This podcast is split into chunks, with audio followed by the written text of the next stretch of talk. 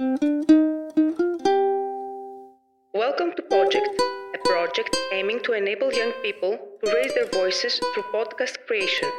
This is a series of episodes that will guide you through this path. Unit 5 Choosing the Format.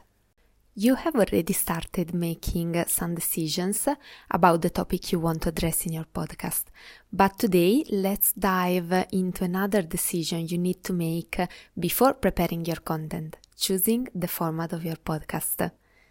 First of all, the format of your podcast is the way you organize and structure your content. And usually the podcasts stick to one format to create consistency for their audience. Choosing the format is so important because your audience will get to know your podcast. It will get used to it, uh, knowing what to expect from your episodes. And this will also make it easier for your listeners uh, to describe it and recommend it to friends, colleagues, uh, family. But it also helps you to plan your content, schedule guests, uh, and reach your objectives. For example, if you need to reach a new audience, then it could be interesting for you to invite in each episode a new guest who can share your podcast with their audience. The good thing is that once you have chosen a format, you don't have to start each episode from scratch. You will have your own template to quickly structure your episodes. There is no right or wrong format or a better format. There are obviously pros and cons to each of them. So when it comes the moment to decide, take into consideration your objectives, the workload you can manage, and your strengths and preferences. So what are the most popular podcast formats? Solo podcast or monologue. In this format, a single host deals with one or more topics in each episode, so you will guide your listeners through the various points you want to address. On one end, it's easier. You only need yourself, an idea, and equipment. It offers great flexibility and freedom, and you can grow a strong bond with your audience. On the other hand, you're alone. You have to talk a lot, and if you are a little nervous behind the microphone, it will require some practice. Interview. It is one of the most popular format, and usually in each episode there is a different guest. Also, this format is quite easy to produce. It offers to your audience a variety of perspective and points of view. You won't run out of things to say because each guest has its own ideas and contribution to offer, and it can help you expand your network and audience.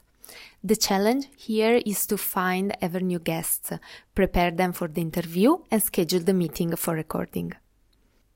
Conversational or co-hosted. It has two or more hosts who talk about different topics throughout the different episodes.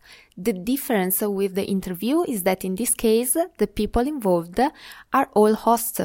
It usually feels more natural, like a casual discussion among friends, and episode by episode, the listeners start feeling part of the group. Of course, it requires some chemistry with your co-host and to be on the same page regarding the purpose of each episode.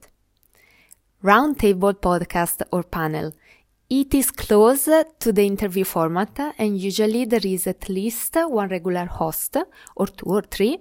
Then the rest of the table is made up of guests, experts in the topic. Being so many voices at the same table, it allows to have a less rigid structure and to give some space for improvisation and to more and diverse contributions.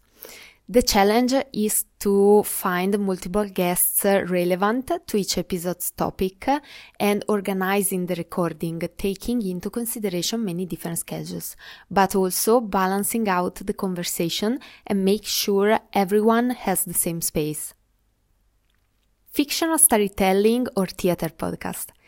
If you like fiction, TV series, or storytelling, this is the format for you. You can tell stories over your episodes. It can be narrated by a single voice or involve multiple voice actors. You can add sound effects, tension, climax, plots, and characters. It's important if you choose this format to plan your entire season, since uh, all the episodes are related to the others, but basically you can unfold your creativity. Non-fictional storytelling podcast. This is a great format uh, to entertaining and educating your listeners uh, at the same time and getting information in a different way about real or historical events. As host, you can follow true stories, interview experts, and you also have to be very precise and accurate with the information you are spreading. Usually, this is the format for true crime or historical podcast. Repurposed content. This is basically the audio version of video or written content.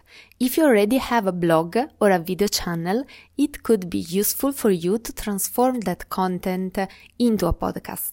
It is quite easy to produce because you start from already content and you can reach new audiences and give more value to your existing audience. As you can see, there are many formats and we have only addressed the most popular ones. So you just have to find your own way and maybe mix some of these formats or uh, traits of uh, some of them to find your own specific and recognizable format.